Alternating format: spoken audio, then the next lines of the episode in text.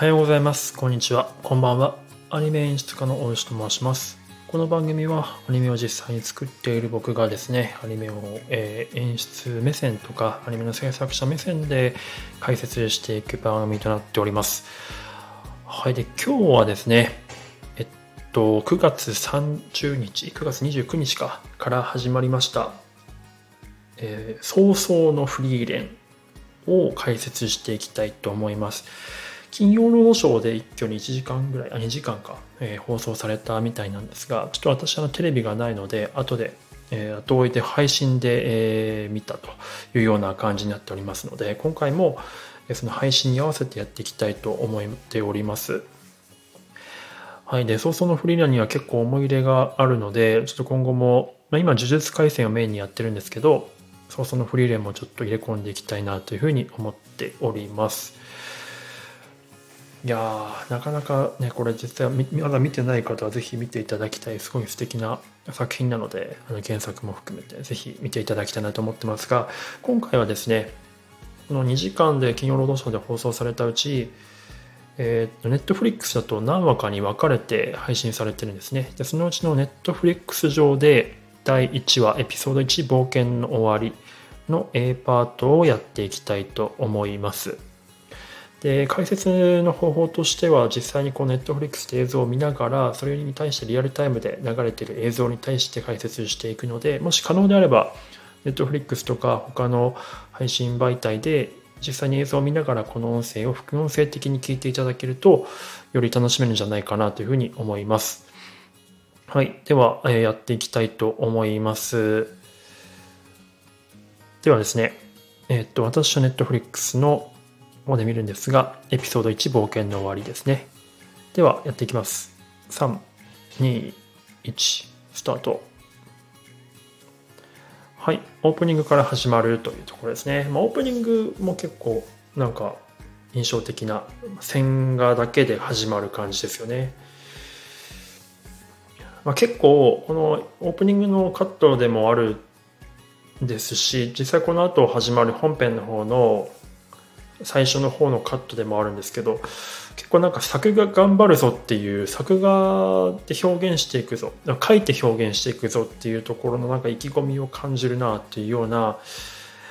えー、方向性だなというふうに思ってますねビジュアルとしては。っていうか映像演出としては。いきなり最近だとあれですよねいきなりこうオープニングから始まるっていうのはまあ珍しいというかと思います。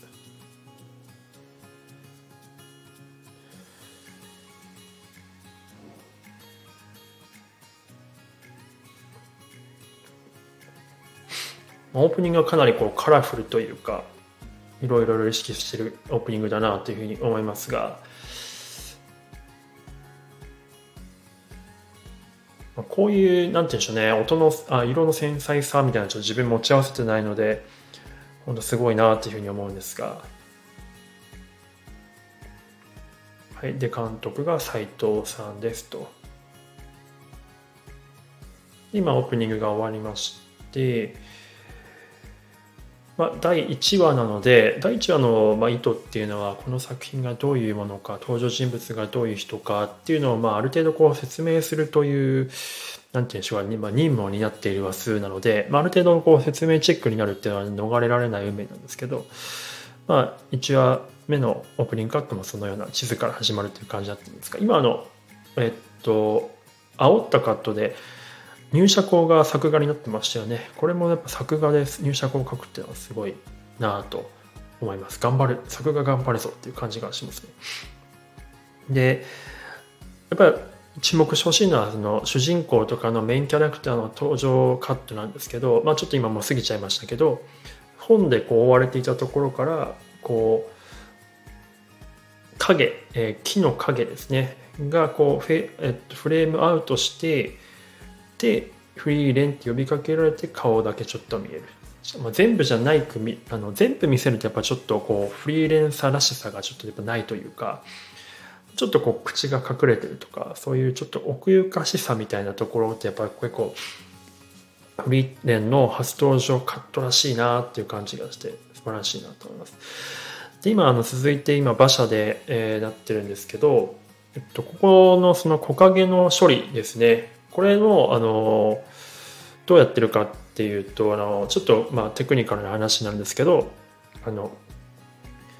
背景で実際にこの影をのを書いていてこれブックって呼ばれるんですけどこのブックをキャラクターの上にかぶせているというような感じですね、まあ、基本的には BL あの黒いペラのものに対してちょっと木の歯と歯の間のこうところをこう抜いて光が入るような処理にするみたいな感じのやつをこう滑らせ横に滑らせてるんですけど大体最近こういうのって撮影って結構やったりすることが多いんですがちゃんとブックでやってそのブックさを出してるところとかっていうのもこう書いていくんだぞっていう意気込みが感じられるなと思います。で今あの期間のところの凱旋シーンって結構 CG が特にキャラクター部分 CG 使われまくってるんですがこの CG って分からせないようにあからさまに CG だって分からないようにその被写界深度をガッとつけることによって CG っぽさが目立たないようにしてる工夫とかもありますね。非常にこれも勉強になるなというふうに思いました。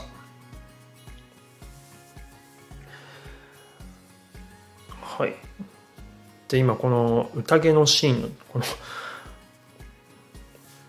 この辺は結構キャラクターが多くてあの何気ない子供たちが遊び回ってるカットとかもとってもコストかかってるんですけどやっぱああいうカットってのはやっぱ下手に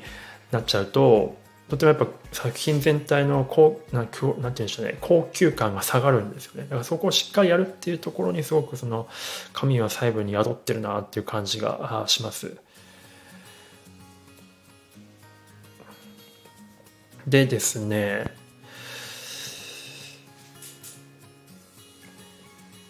この辺はあとちょっとライティングも結構すごいなというふうに思います。また別のところの作品でも言ってたんですがあの光源を意識して、えー、っと書くとですね結構やっぱそのカメラの位置が結構こう逆に行ったりとかすると方向性見失ってそのライティングが逆になってしまう っていう、まあ、結構ポンミスではあるんですけどというかよくあるんですがなので結構ライティングはあまり頑張らずにまあこう、なんていうカメラから全体的に当たってるような感じで描く、まあこれ結構逃げ技としてよくある手なんですけど、やりがちなんですが、ここちゃんとこう光の光源の方向を意識してやることによって、またこれもちゃんと高級さが担保されてるなっていうふうに思います。ま、この辺のライティングの工夫としては、ここのシーンはやっぱヒンメルっていうのが主人公っていう感じがするんですよね。ヒンメルに対して他の3人他の3人は逆光でヒンメルには光が当たってるっていうライティングになっているので、まあ、この辺の前半としてはもちろんフリーレンが主人公ではあるんですけど結構そのヒンメルに対しての光が当たっあのライライトっていうか焦点が当たってるなっていう感じがされてる演出だなと思います。今、流星群が出てきましたね。このエーラ流星のエフェクトもすごいですよね。これもあの、書いてますよね、確実に。すごいなと思います。で、このマジックアワーっぽいところのエーラ流星ってまたこれ綺麗ですね。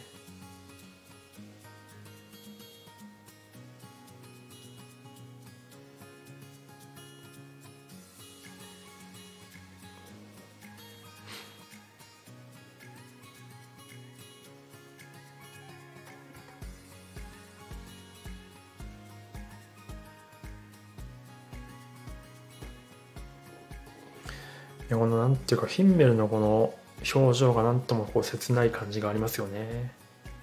斜め後ろから撮る感じがね。はいで一夜明けてでまあフリーレンが去っていくんですけどこの結構今回のまあ早々のフリーレンっていうのはか葬儀の葬式の葬に送るって書いてるものなんですけどよくこの作品は人との別れとか、まあ、再会とかよく描かれるんですけどそういう時にその人が送られるとか送るとかの時に人がどっちの方向に歩いていくかとかも結構これ注目ポイントだなというふうに思っていて、どのぐらい意識してるかちょっとあれなんですけど僕の中で感じたのは基本的にこうキャラクターがこう紙から下に向かっていわゆるその画面の右側から左手側に向かって歩いていくことによってこう時が進んでいるっていう時が流れているっていうようなことを結構方向性を統一することによって結構表現してるのかなっていうふうに思ったりします。基本的になんかこの描写の流れのところの歩くフリーレンとか進むフリーレンって基本的に上から下に行ってるんですよね。で向いてる方向とかも結構上から下が多いのでなんかそういう意図を感じたりもします。で逆にこう帰ってくる時はどっちが方向から帰ってくるかっていうところとかも見たら面白いかなというふうに思います。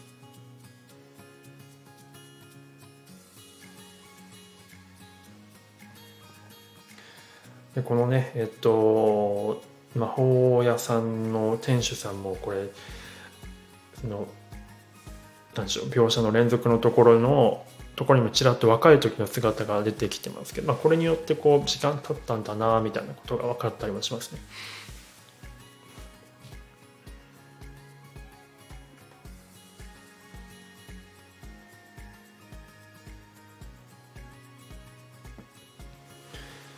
はい、で今フリーレンが戻ってきたんですけどあの元の町にですね。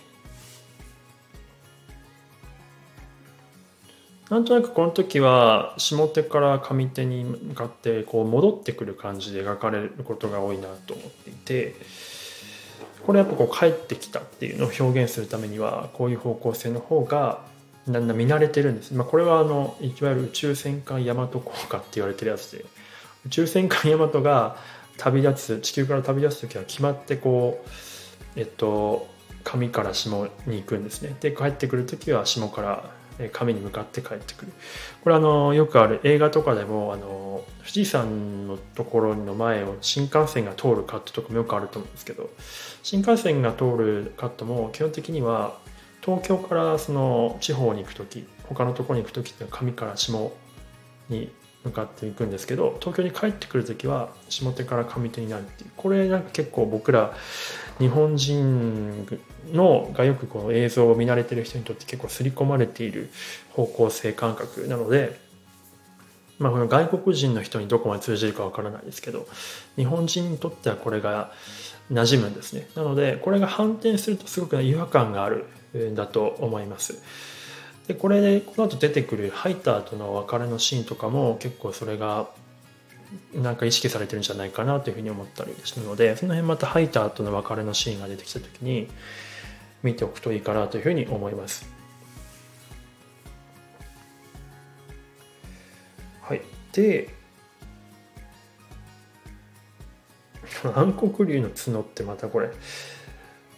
いいっすね。これなんか鳥が取りに来て、鳥が取りに来てって、まあちょっとダジャレっぽくなりましたが、去っていくカットもすごく綺麗ですね、青い鳥が。で、その後パンダウンしたら銅像があるっていうところ。この青い鳥も何かの比喩っぽい感じで描かれてるんだろうなっていうふうに思うんですけどね。さてさて、何だとかなっていうところはちょっと想像に委ねられるところかと思います。でこのヒンメルの描き方って、まあ、老いぼれてしまったんですけど唯一やっぱこう目ですよね。ヒンメルの目の描き方がやっぱこう色味は多少ちょっとくすんだ感じになってるものの目だけ取り出すと多分ほとんど若い時と変わらないというか目はなんていうか若い彼の部分を表してるのかなと思ったりしますね。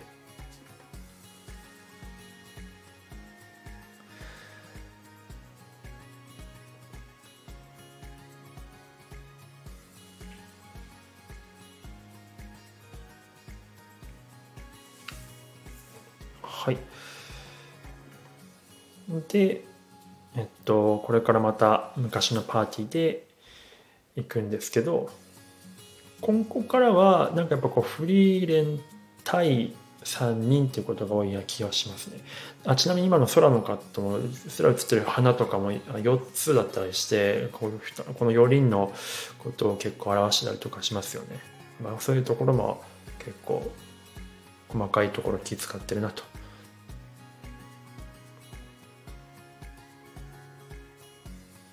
ああ、違いますね。この辺もやっぱあれか。まだヒンメルメインって感じはします。でもなんかちょっとずつオーバーラップしてる感じはするんですよね。はい、でこうアイゼンはとえっとフリーレンはいまだにバリバリで戦える状態っていうのは種族によってのさ。それが終わった後にこの杖をつくアップのカットで杖がこうブレるじゃないですか。ブレブレってこれ細かい芸細かいんですけどこれやっぱこうヒンベルの年老いた感じを表している。であとこの草原に寝ているカットも順番もですね前まではやっぱヒンメルが真ん中だったんですけど、まあ、フリーレンが真ん中になってるんですよね。だからこれによって、まあ、物語の主人公が、まあ、ヒンメルからうんと、フリーレンにバトンタッチされたような感じのカットでもあるのかなっていうふうに思ってます。この回るカットとかもそうですけどね。で、やっぱこのヒンメルの目ですよね。このヒンメルの目がやっぱこう若いヒンメルなんですよね。で、このエラ流星が綺麗だって言ってフェードアウトするんですけど、この時のフェードアウトのタイミングが神というか、ちょうどその流星が燃え尽きる瞬間にフェードアウトするというね。これによってその、まあ、彼がの命が尽きるっていうことをこう示唆するというとても美しいカットだなと思います。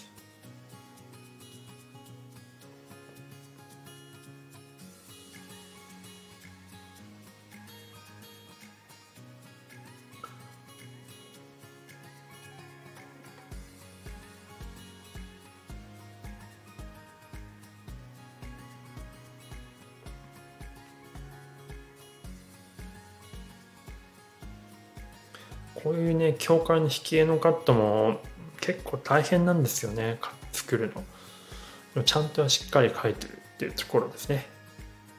信頼できるなと思います。ヒンメルの顔がねまたこれ穏やかな感じでいいっすよね。でこの気づいて一瞬こうもの馬と馬とオフに音がオフになる。ここによって時間経過で気づく。ここにあの原作にない時間経過があるんですよね。フリーレンが失ったものの大切さに気づくっていうとこ。ろここがやっぱこう映像としてのなんていうか工夫だなというふうに思います。この思い出のバックで流れているこの土が埋められていく音とかっていうのがなんか札にこうミュージックを流 M を流すよりもよりこうぐさっとくる感じがしますよね。この土がかぶさっていくと思い出に蓋をされていく感じというか強制的にないものにされていく感じがしてすごく寂しさをこうより強調されるというか。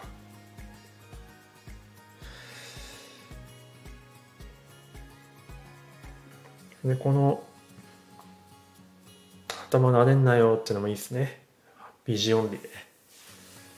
はい、で今のフリーレンがこう指でいじってるこの指輪って何なんですかね？ちょっと自分もちゃんと原作読み込まないとわからないかもしれない。これ何だったのかと。ちょっと分かる人はぜひ教えてください。はい。で今ファイターとの別れのシーンねさっき言いましたけど来ましたね。これ原作では方向性としてはファイターの行く方向ってのは反対なんですよね。その画面の下手から右あ上手、えーと、左から右に向かって帰ってくるんですけどこれ逆な書かれてるんですね。まあフリーレンたちの元から去る、まあ、死後の話をしてるのでこれによって、まあ、アイゼンと,、えー、とフリーレンは、まあ、残されるっていうような形で、まあ、彼が先に旅立ってしまうっていうことを示唆するような感じ。これが山その大和の方向性演出によってこういう伝わる感じになってるかなと思います。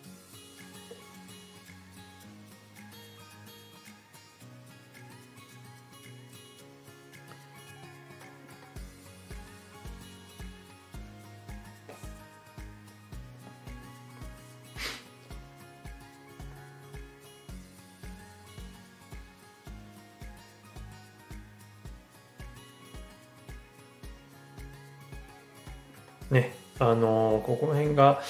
その、まあ、ちょっと自分と近い存在だと思っていたアイゼンも、やっぱり置いていた、えー、という事実がある。ということがこれまた何とも言えない。でも彼に対しては、またねっていうふうに言ってるっていうところが、なんていうんですかね。うんっていう感じしますね。で、えー、アイゼンとも別れて一人旅立っていくと。で最初に冒頭で帰ってきた方向性のところを今度は逆方向に歩んでいく、えー、フリーレンっていうところでこの、まあ、終わりと始まりをこうサンドイッチしているんですね。同じ同ポジションで描かれているところなので、まあ、ここで一区切りするという感じですね。はい。っていうので、まあ、ここまでは一旦 A パートとして、また B パート1個また別で解説していきたいと思います。ちょっとまあ解説しながらもね、もうこれ見るの2回目なんですが、ちょっとなかなかこう涙が出そうになるような感じでしたね。1話からね、こういう別れのシーンを描くっていうのはなかなかまあ珍しいというか、感じの作品だと思います。はい。ということで終わっていきたいと思うんですが、もしあの面白いと思っていただいた方はね、あの、いいねとか、えー、フォローとかいただけると嬉しいです。あとコメントもぜひお待ちしてます。あとリクエストですね、この作品やってほしいとかっていうのもお待ちしております。はい、ということで今日はこの辺で失礼したいと思います。最後まで聞いていただいてありがとうございました。ではまた。